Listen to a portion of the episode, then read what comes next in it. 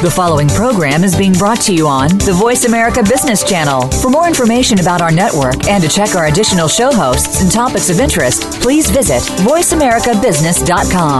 The Voice America Talk Radio Network is the worldwide leader in live Internet talk radio. Visit VoiceAmerica.com. The views and ideas expressed on the following program are strictly those of the host or guests and do not necessarily reflect the views and ideas held by the Voice America Talk Radio Network, its staff, and management. This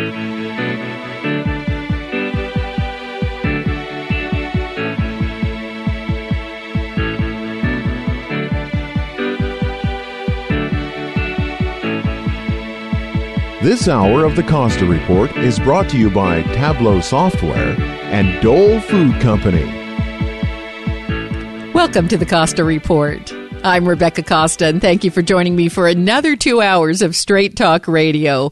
I want to take a moment to extend a special welcome to members of our armed forces who are tuning in over the internet, and also new listeners who are joining us on stations who have recently joined our network in Texas, Florida, Maine, Alabama, Massachusetts, Oklahoma, and California. Thank you for being with us.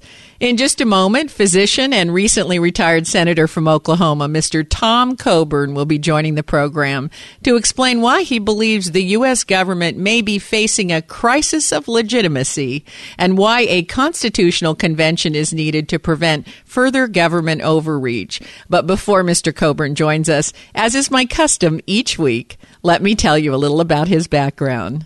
Thomas Allen Coburn was born in Casper, Wyoming. He earned his undergraduate degree from Oklahoma State University and medical degree from the University of Oklahoma. In 1970, Coburn went to work in the family business, where he successfully grew the ophthalmic division of Coburn Optical Industries from 13 employees to more than 350 and captured a third of the U.S. market. Following medical school, Coburn opened a maternal and family practice in Muskogee, where he treated over 15,000 patients and has the distinction of delivering 4,000 babies. In 1994, Coburn ran for and won election to the United States House of Representatives, where he served until 2001. This was followed by election to the U.S. Senate in 2005, a position which he stepped down from earlier this year.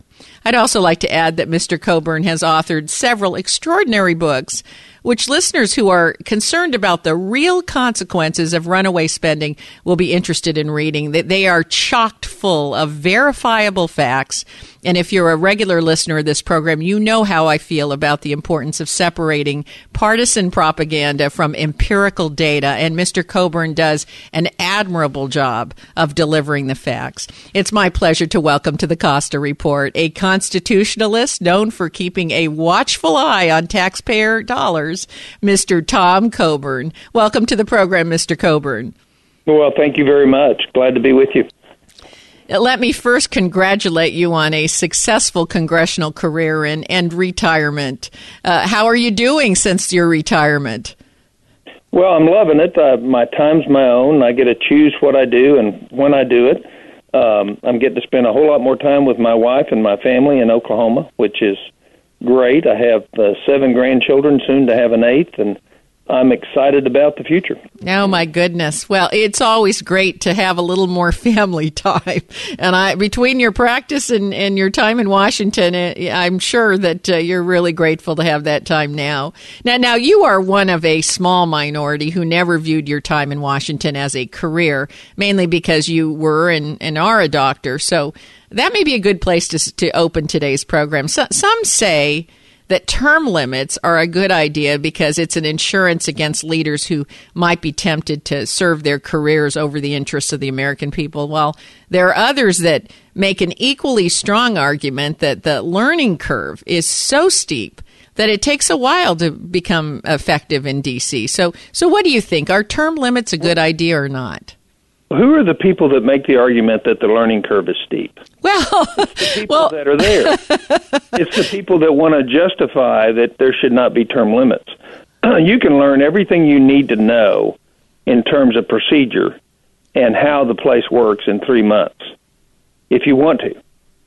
But if you're a career politician, you don't want to do that. You want you want you want to absorb the the goals and the greatness of your electoral victory, and you want to spend your time in a position of elitism, uh, telling other people what they need to do rather than listening to what Americans think about what ought to be done and not paying attention to the Constitution. And I see that as a bipartisan problem. I mean, you know, we just had the former leader of the Senate admit that everything he said about Mitt Romney was a lie, but not apologize for it. What does that tell you about career politicians? And that's not because he's a Democrat. It's because he played the partisan game to the ultimate, and the thing that mattered to him was power. It, it, liberty and freedom doesn't, doesn't matter, power matters. Mm-hmm. And the reason I left the Senate early is I became convinced that we cannot fix Washington in Washington. We have to fix Washington the way our founders told us to fix it. And so I'm, I'm committed for the next three to four years, or however long it takes, to have a convention of the states to exercise the, the sovereign rights of the states and the individuals and their liberty and reestablish some strangleholds on this growing, intimidating, coercive federal government. Now, I mean, you called it Potomac. Yeah, I think you've called it Potomac fever. Uh, you you said, "quote Power is like morphine; it dulls the senses, impairs judgment, and leads politicians to make choices that damage their own character and the machinery of democracy." Is that right? That's true. Mm-hmm. And, and, and, you know, we we, we just had a, the president state today uh, on a bill he signed to force advancement of the utilization of alternative forms of energy in businesses and homes. There's no regard for what market forces would be in there to allocate scarce resources of energy. Mm-hmm. We're going to we have all this wisdom in Washington, sponsored by Republican and Democrat senators, who think they know better than the marketplace would be know how to allocate power. Mm-hmm. I'm talking electrical power, energy, uh, yes. for the American businesses and American homes. The best way to allocate any resource is through markets, mm-hmm. and have price through fluctuation do that. And so we totally have disregarded it. I would tell you, under the original meaning of the Commerce Clause and the General Welfare Clause, there's no room whatsoever for the federal government to be telling businesses how much alternative energy they have to buy. Mm-hmm. But yet, we just had a bill signed today that had a full. That was the, one of the last bills I blocked before I left the Senate, and we, we you know, I'm sure it had 75 or 80 votes. That that tells you that Washington doesn't get it. Mm-hmm. That they want to dictate what we do, and so so they lose uh, common sense if they ever had it, and they become infatuated with the power that causes them to do things they never would have done. Citizen. Mm-hmm. Mm-hmm. Now, you've compared Washington to Las Vegas. Uh, wh- why so? Well, for reasons. One is the addictive power of spending. Uh, uh, number two is it takes advantages of all the weaknesses uh, the, of humans. Uh, uh, so we have this complicated process under which we see all human weaknesses manifested in the behavior in Washington because power ultimately and the winning the big prize, staying in position, is what they desire. And and it's it's not a abnormal human behavior. It's a normal human behavior that the desire to be in a position would sometimes cause them to do the things that are not in the best interest of the country. Mm-hmm. As a matter of fact, I would put forward today's Congresses do things that all, most of the time are not in the best interest of the country long term. Mm-hmm. Uh, are they in the best interest of their constituency or of themselves? Oh no, no, it's in the best interest of their career.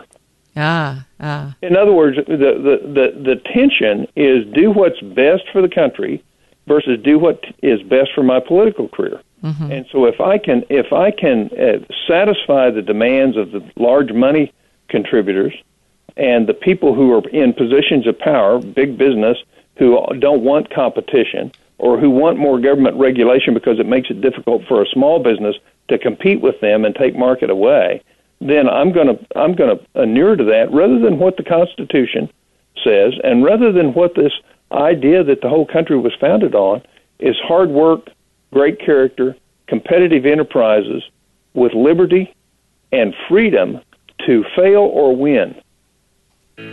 I wonder what it says about us that we elect people who uh, don't have the character to resist these temptations that you talk about that uh, that sort of prey on normal human instincts. There are certainly some people who can, but uh, but you know it seems as though we're electing people who are not able to do that. Now we're going to have to take a short break. We'll be right back with more from Mr. Tom Coburn. You're listening to the Costa Report.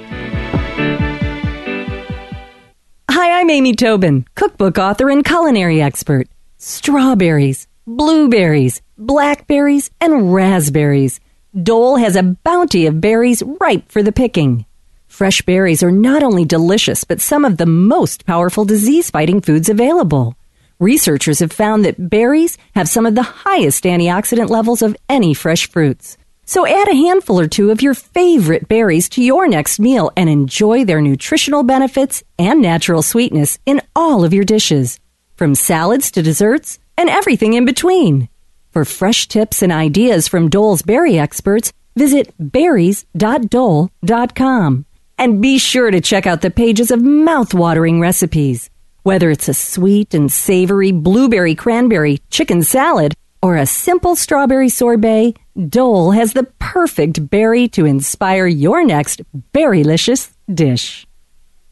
If you're wondering what to do with all that data you're creating, do I have an offer for you? Tableau is drag and drop software that people of any skill level can use to analyze and turn data into something actionable. That's right. I said actionable. And isn't that what all that data is for? With Tableau, you can connect to any data in virtually any format and visualize it on the fly. Databases, spreadsheets, even big data sources are instantly combined into usable charts, graphs, reports, and dashboards. People can analyze data and drag and drop at 10 times the speed of a traditional business intelligence system. But the most impressive thing about Tableau is that anyone can use it. And just to prove the point, you can get a free 14 day trial from Tableau just by mentioning you heard this ad. But do it now because this offer won't last. For your free 14 day trial, visit Tableau at T-A-B-L-E-A-U dot com slash Costa. That's tableau.com slash Costa. Tableau software. What's your data trying to tell you?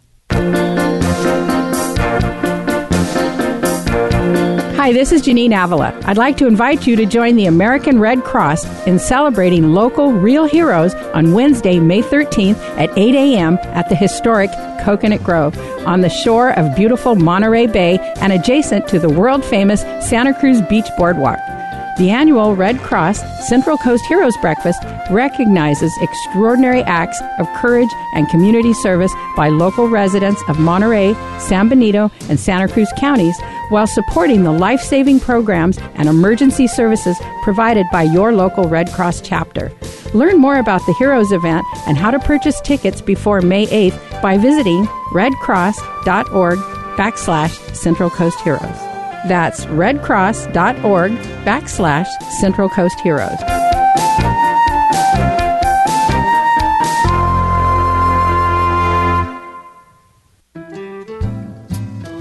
Money can't make you happy, but the lack of it can sure add a lot of stress to your life. Need help with your personal finances?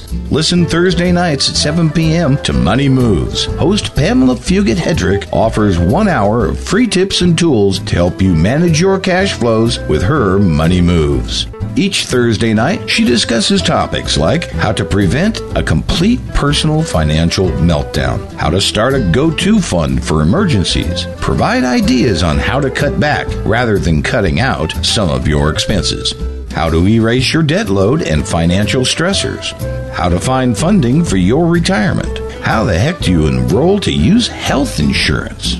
No more excuses. Money Moves can answer these questions and so much more. Tune in Money Moves with your host, Pamela Fugit Hedrick, Thursday night from 7 to 8 p.m. to work on your money moves.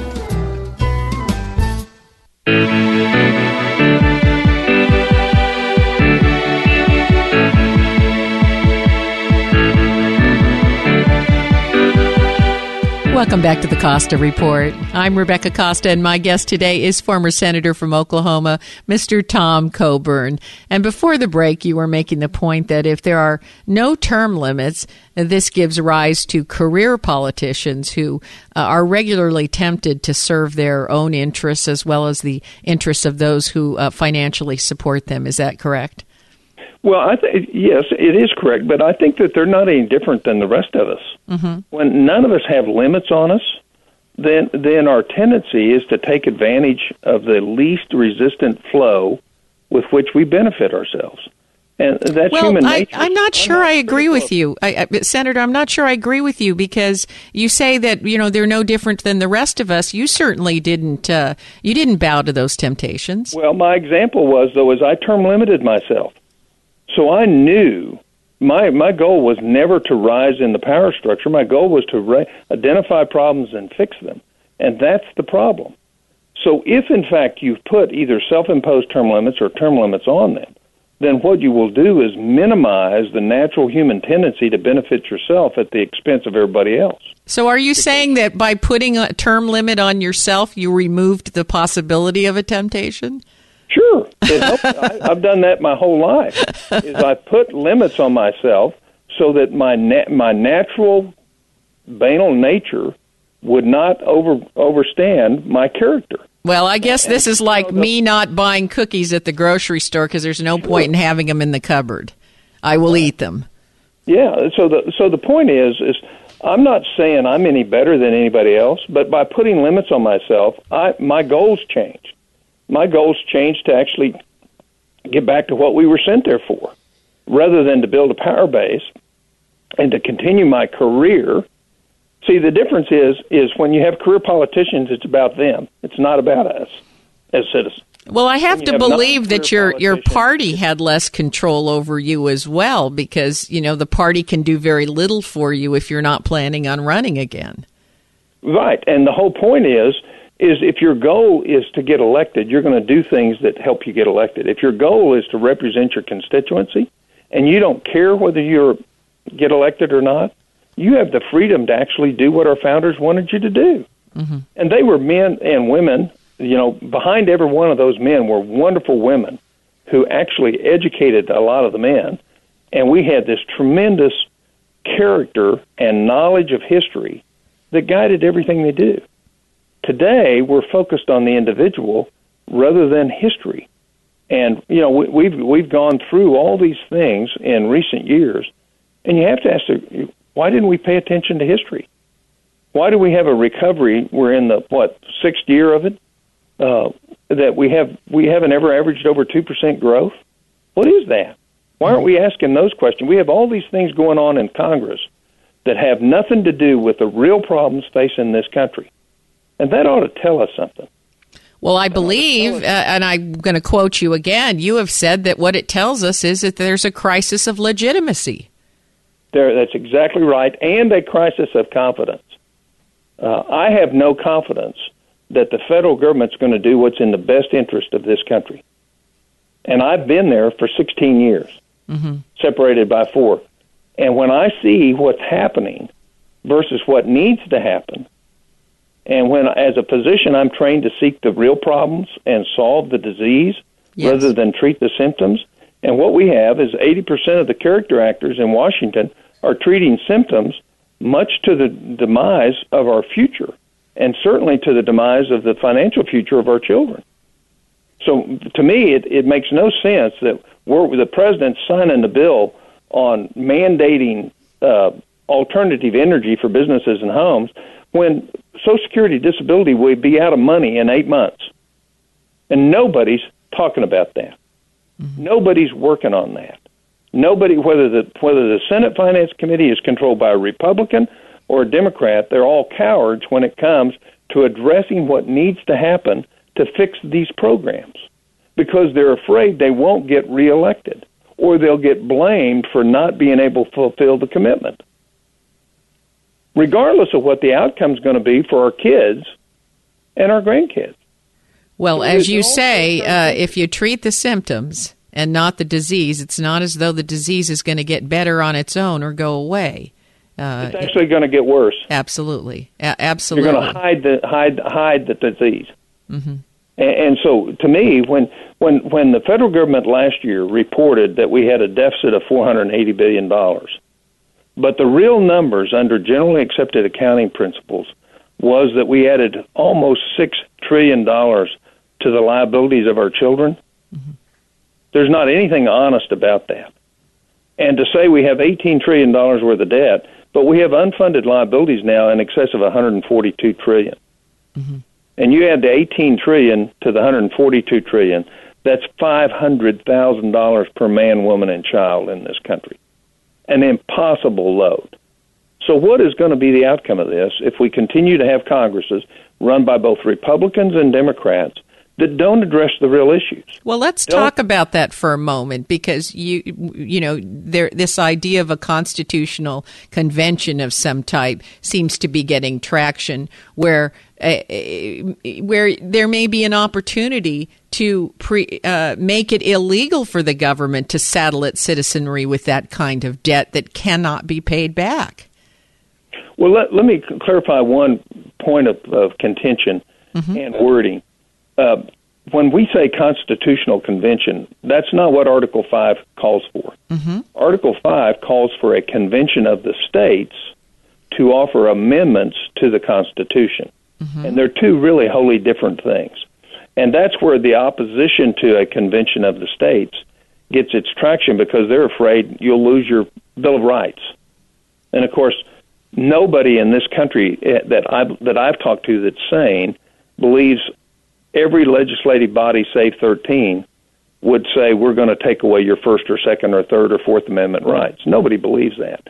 But that's what we're running up against as people say that. But the only way to really rein in power, and, and I'm convinced Washington will never voluntarily give up its power, is to have a convention of the states that starts drawing power back to the states. And let me give you an example when when Thomas Jefferson, the author of our Declaration of Independence and one of the authors of the Constitution, was asked while he, as he was struggling to get the University of Virginia founded, why he didn't go to the federal government and ask for money to help found the University of Virginia.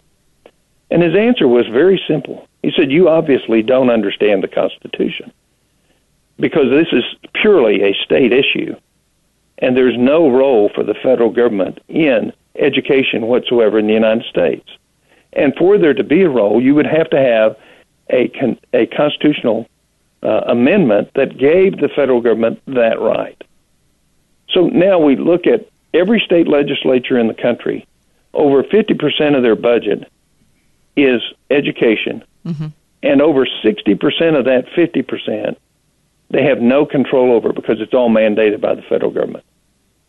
And yet we've spent $2.7 trillion since 1976, since the Department of Education was established, and we have no parameter that's better anywhere in the country. Now, I'd like to pick that up on the other side. We unfortunately we've got a hard break that we have to take here. I, I, hate to cut you off, but let's pick that up on the other side of the break. Stay right where you are. We'll be right back with more from Senator Tom Coburn right after these important messages from our sponsors. You're listening to the Costa Report.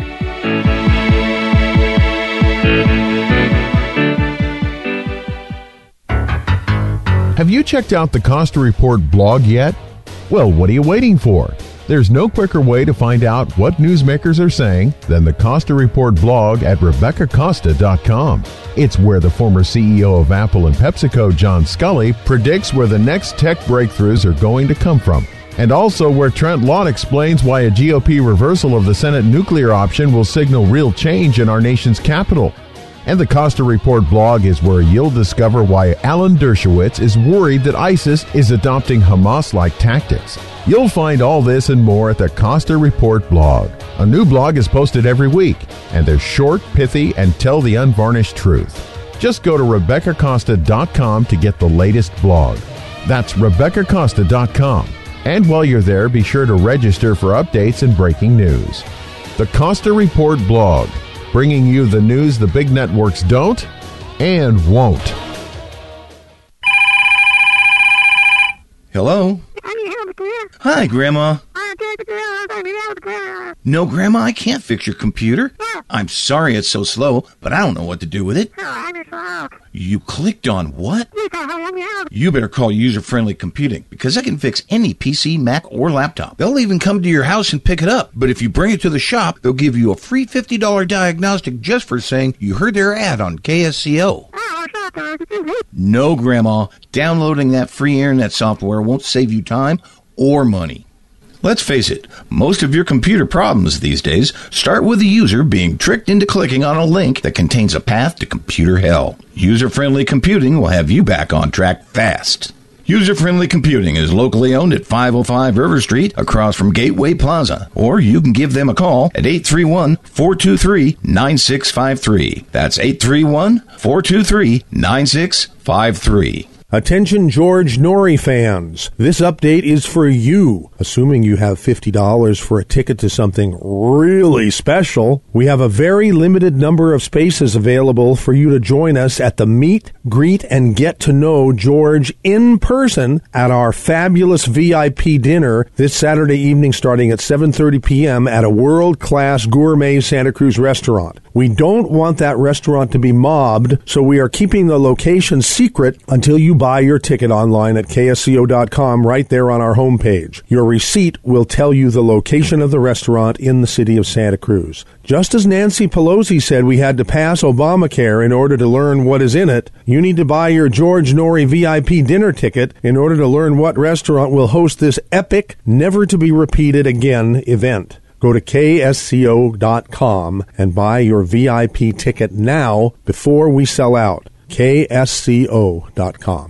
This is Dean Mitchell Winnick, co-host of Wagner and Winnick on the Law. Legal topics dominate this week's headlines. The potential death penalty for the Boston bomber, the riots in Baltimore, gay marriage before the U.S. Supreme Court. Join my co-host, Professor Stephen Wagner, and me to discuss these and other topics this Saturday from 3 to 5 p.m. We welcome you to call in with your opinions as well. Saturday, 3 to 5 p.m., Wagner and Winnick on the Law here on KSCO AM 1080.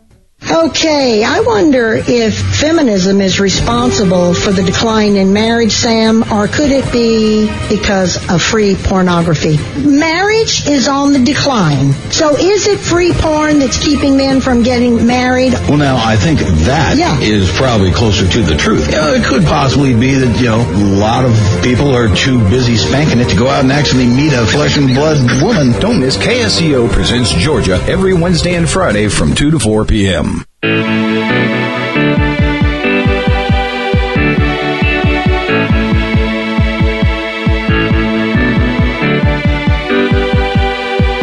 back to the Costa Report. I'm Rebecca Costa, and if you're just joining us, my guest today is Tom Coburn. And before the break, we were talking about a convention of the states, and you were describing the story of Thomas Jefferson's clarification regarding where the power to oversee education resides, which, which is actually in the states. That's right. That's right. And of course, we've totally negated that starting in the 70s. And now, what do we see as a result of that? A non competitive American education system that's controlled by the unions and the federal government rather than local school boards and state school boards. And the consequences have been devastating, not in terms of numbers, but in terms of lives.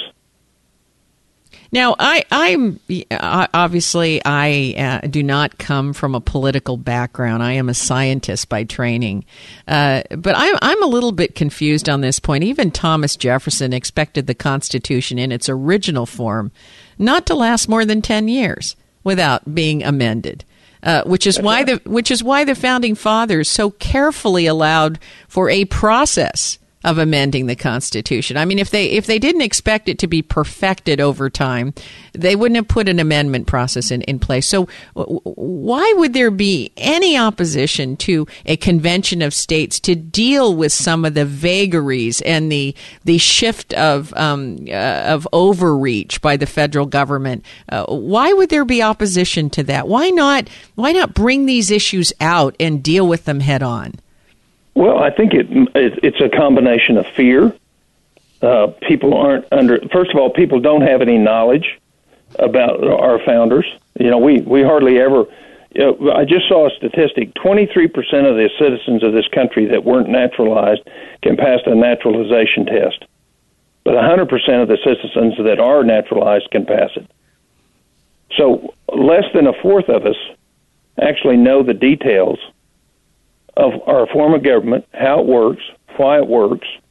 So here again, that goes back to the education. What what the founders, you know, what what what Mason said and it's written down so we can all read it. He was worried about only giving the Congress the power to initiate changes because he said you will concentrate more and more power. And what they expected was frequent conventions of the states mm-hmm. To, to because the states were, you know, the one real worry that they have had has now come into full fruition. The federal government dominates at every level in every issue in every area. Okay, but but let me stop you for a moment. The states have cooperated with this. Sure, because they have been bribed with money. And the same problems that you see in Washington occur at the state level. Lack of character. I mean, the states could call for a convention anytime they want to. So why why why have they been reluctant to do this? Because they've been bribed. Now, 50%, 60% of state budgets are federal dollars. They don't dare want to, you know, the the the ends in state government and the Pauls in state government don't want to rock the boat because the money that's coming. But here's here's the real story. The real story is that money's not going to come in the future. It's not going to be there because we've failed our constitutional duty to straighten and rebalance the roles between the states and the federal government. And so it's the morphine I've talked about, except in this case, it's the morphine of the states getting grant money. You know, there's only $600 billion worth of grants given by the federal government a year. Mm-hmm. You think that doesn't buy co option? Doesn't buy lack of freedom? Doesn't buy limits on our liberty? It does. Because now who's in control? Not members of Congress, but bureaucrats that nobody ever elected are telling us what we will and won't do with our tax money. Well, how about this issue of uh, requiring the government to balance its budget? That's exactly what it should be have to. They should. It should have to. You know, that's that's the reason the politicians won't address the issues because there's nothing to force them because they can't say we have to balance our budget and that's my excuse for for changing Medicare, changing Social Security, changing Social Security disability you know, here, here what most people don't realize of that five trillion dollars last year, four hundred billion of it was the rise in obligations for re- retire, federal retirees. Mm-hmm. And the average federal retiree retires with an income greater than me- median family income in this country. Wow. I mean, yeah, wow. I, I, I, am sorry. I, I, I try to keep abreast of all the facts, but I had no idea. Well, and then the full, fully funded cost of a federal employee, counting benefits, retirement, and everything else, is around one hundred thirty-five thousand dollars a year. Well, that's two and three quarters times the median family income. Wow, that. Yeah, so we so we pay people who work for the federal government two and a half, two two and three quarters time what the average median family ca- income is, and I would remind you that that's two people working most of the time. Mm-hmm. So, and nobody will go and attack that. but a lot of these obligations, let's talk about entitlement programs and, and even these uh, these obligations to federal employees. Uh, those are protected under the law. I mean, I, I mean, there's on, on some cases there's not a lot you can do about it. You'd be breaking the law to, to break those obligations. No, you, no, Congress changes the law. Congress created the law. Congress can change the law the law says Medicare is going to go bankrupt in 2027. Mm-hmm. Well, why don't we change it where it doesn't go bankrupt in 2027? Why should we continue to have unfunded liabilities for federal employees that's growing as fast as the calculated deficit of the federal government every year? So tell me, how is this going to get resolved? Let, let's talk about solutions. Are we going to, I mean, it seems to me we're either going to tax the heck out of the American people to get out of this hole, or we're going to be looking at hyperinflation so that the debt looks smaller. That's exactly what they, that's exactly what they have planned right now. Let's don't do anything until we have to. And then what will happen is we'll have hyperinflation, and the asset value of everybody that everything has and everybody's retirement will decline. It's called financial repression.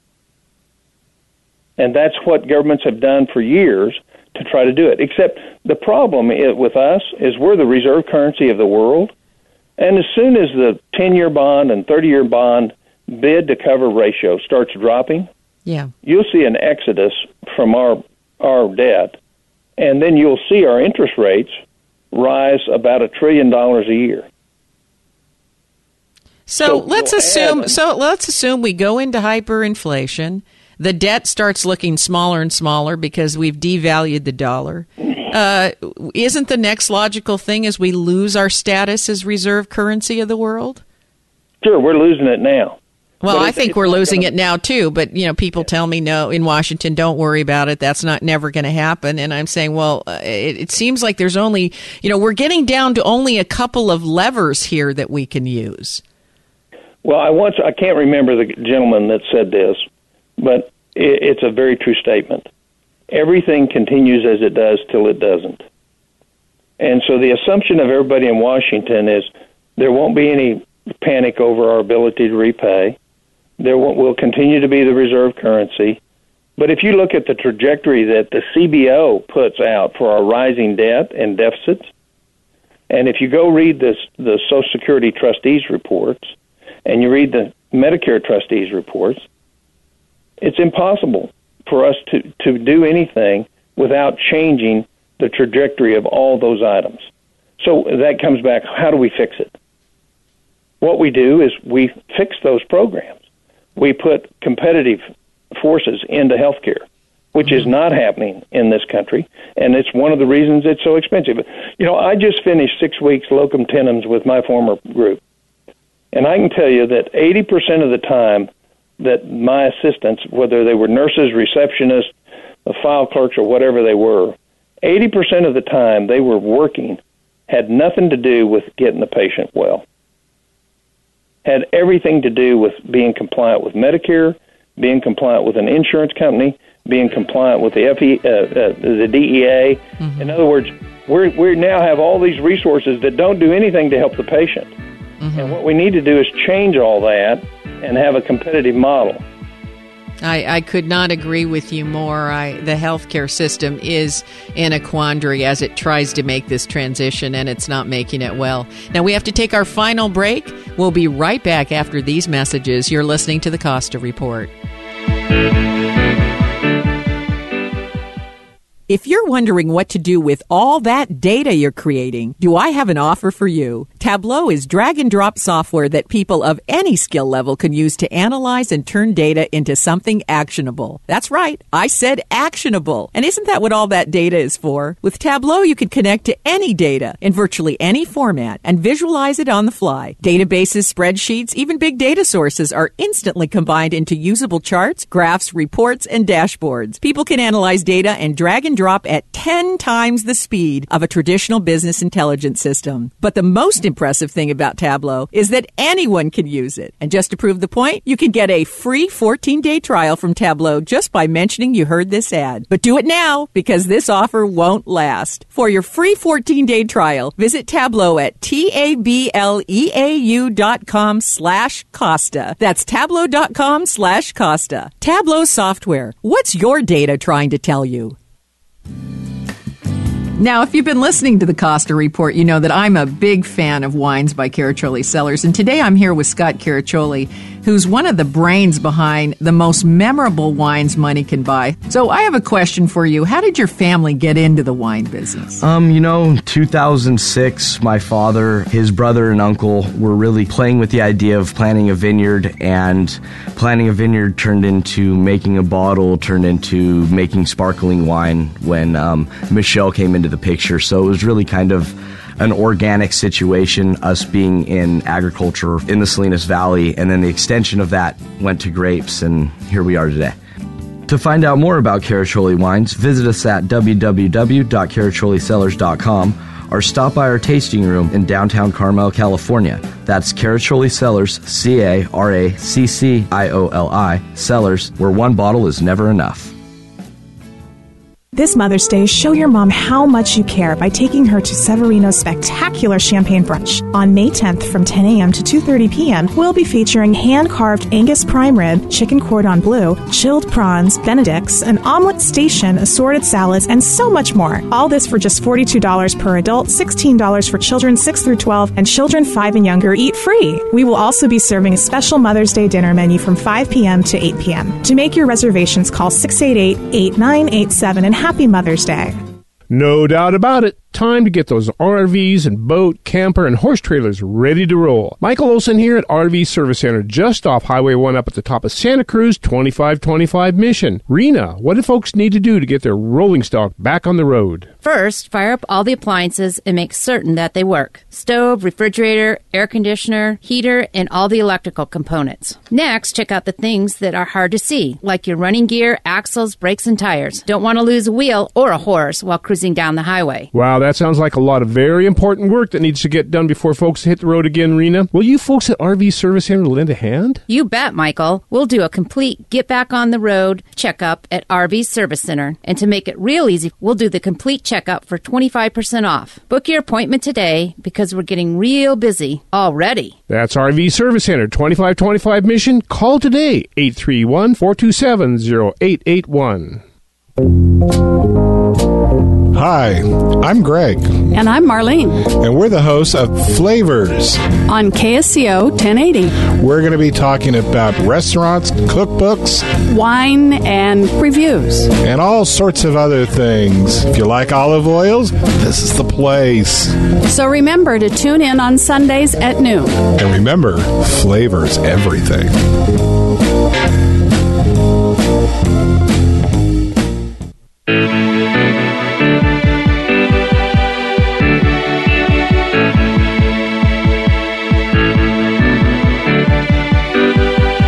Welcome back to the Costa Report. I'm Rebecca Costa, and my guest today is Senator Tom Coburn. And before we went to break, you were saying that you have witnessed firsthand the administrative overhead, uh, which goes into uh, complying with new healthcare regulations, uh, which is clearly taking resources away from focusing on how to cure or treat a patient. Uh, now, I know at one point you were highly critical of the threats to defund the Affordable Care Act, and you, including calling them uh, intellectually dishonest. Can you speak to that for a moment? Sure. It, you know, I, uh, I'm all. I was all for defunding the Affordable Care Act, but you got to have the ability to do that. Mm-hmm. And and to say you can do it when you know you can't is not honest. When when you build up hope among those people who would like to see it defunded, to enhance your own name ID, knowing very well that you cannot accomplish the goal you're telling everybody you're setting out to do is not honest. It, well, it's it, part of that theater that you were talking about earlier. right. right. It's it, about enhancing myself and and enhancing my career to the to the negative or to the detriment of the country.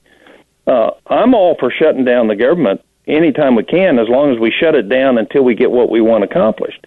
But if you're going to shut down the government and not get what you want to accomplish, there's no reason to do it because all you do is take political heat for being stupid. Mm-hmm. You know, so you, you know, I'm I was in Congress when it, we shut down the government with Bill Clinton. The worst thing we ever did was open it back up because we would have won. We wouldn't have trillion dollar deficits now. We would be on a glide path of a much different way. But because we our leaders cowered mm-hmm. and didn't stick with what they had said they were going to do, what you saw, and history re- is replete with the, the, the proof of this. Just uh, ask some of the people in the Clinton administration. Had they done, had we stuck with what we were going to do, we would have accomplished it. Now, let but me ask you a reason, question as a physician. How do you think the Affordable Care Act is working now as a physician? Well, I, th- I think it, there's no question it's helping some people get insurance that didn't have it. But uh, over 7 million people lost the insurance that they wanted and have much higher costs now with less care. Mm-hmm. So I don't know how you trade that off.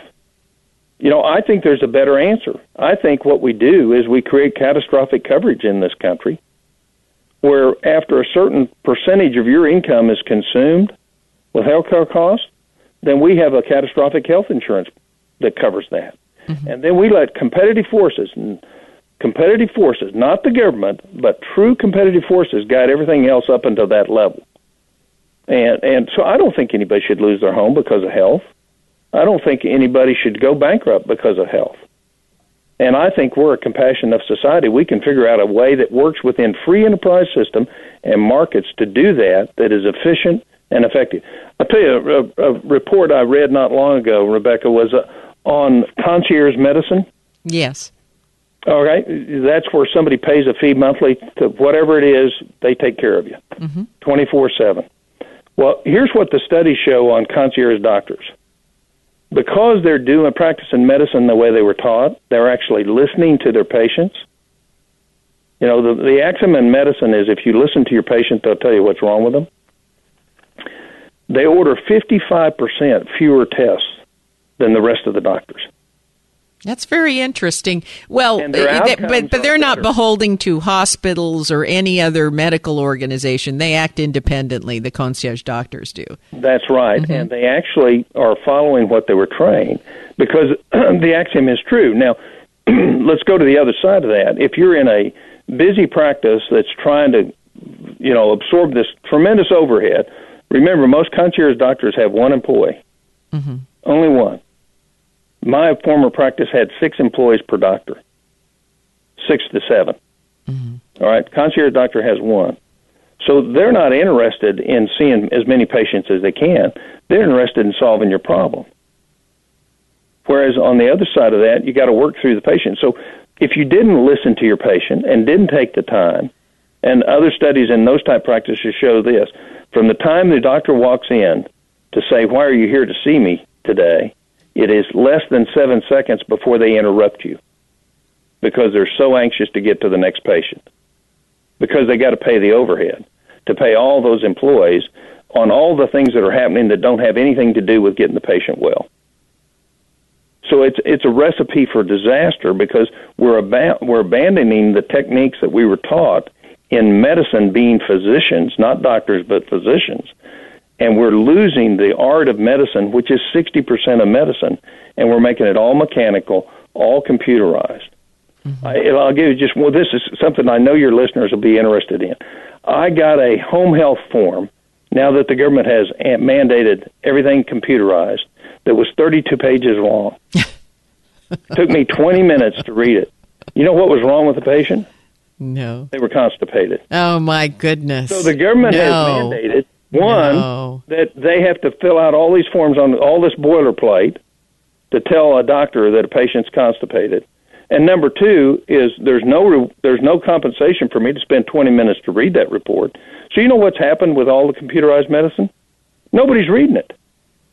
So we're spending hundreds of thousands of dollars per doctor in the country of your taxpayer money to put in computerized medical records that's so full of garbage and so poorly designed that you can't know what's going on with a patient without spending an hour looking through the record that nobody is now reading it. Well, that is not that is not good news, and I I hope that next week when our technologist is back, I'm going to put this to him and ask him what technological solution is coming down the pike here to to solve that that uh, that um, data constipation, if you will. I mean, what Exactly what it is. It is, exactly isn't it? it? is. And we're getting ready to do ICD-10, 10, which is going which is going to mandate all these extra people in the offices, making sure they got all the diagnoses down. We've expanded the number of diagnoses in a ludicrous amount that won't help anybody except the bean counters in Washington. Yes. But the cost is going to be about five to seven billion dollars a year in the medical field. Well, that is something that I would like you to come back and talk to us again. Unfortunately, we are almost out of time, but before we let you go, do you have a website where listeners can go to stay current on your views or your activities? No, I don't. Oh my goodness! I do you do you realize, Mr. Coburn, I am going to be inundated with people who want to get in touch with you. well, they're about to take my website live at Oklahoma State University. I don't know when that's going to be. Okay. Uh, so you can get all the stuff I've done in the past, all the waste, all the investigations, all the stupidity and and silliness that went on in Washington. You'll be able to see all that. I don't know when that's actually going to be live, but it's not going to be long. Well, ho- well, hopefully it'll be very, very soon because I know that this, you know, we go out over 5,000 stations across the United States. I have to say that people are going to want to get in touch with you and know how they can get involved in supporting this convention of states. Uh, I Well, support that's- it. I think it is I was gonna very, very important. And, and, and again, you know, you want to create a groundswell for that. That's right, and they can go to conventionofstates.com. Mm-hmm. All the Very questions, the common questions are there. They can get them answered.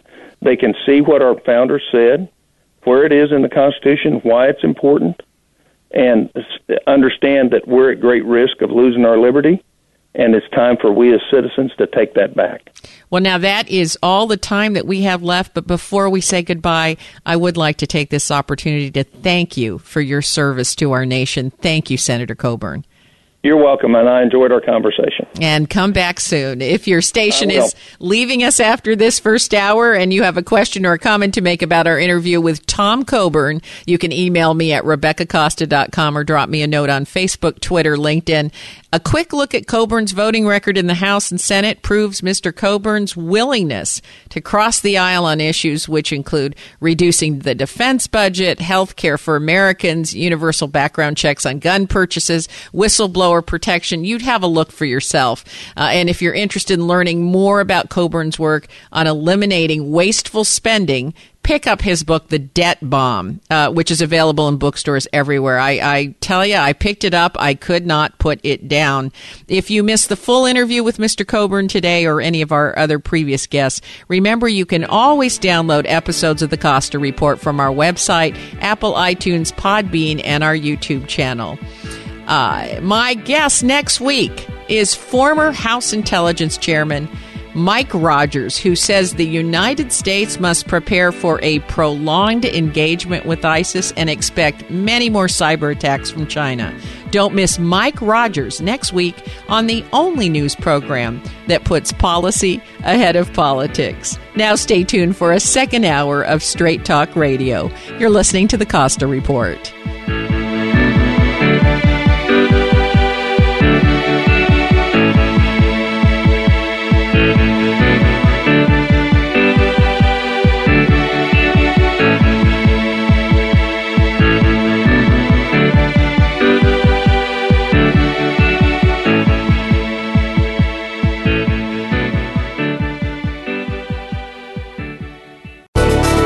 Thanks again for listening to the preceding program brought to you on the Voice America Business Channel. For more information about our network and to check out additional show hosts and topics of interest, please visit voiceamericabusiness.com. The Voice America Talk Radio Network is the worldwide leader in live internet talk radio. Visit voiceamerica.com. The views and ideas expressed on the preceding program are strictly those of the host or guests and do not necessarily reflect the views and ideas held by the Voice America Talk Radio Network, its staff, and management.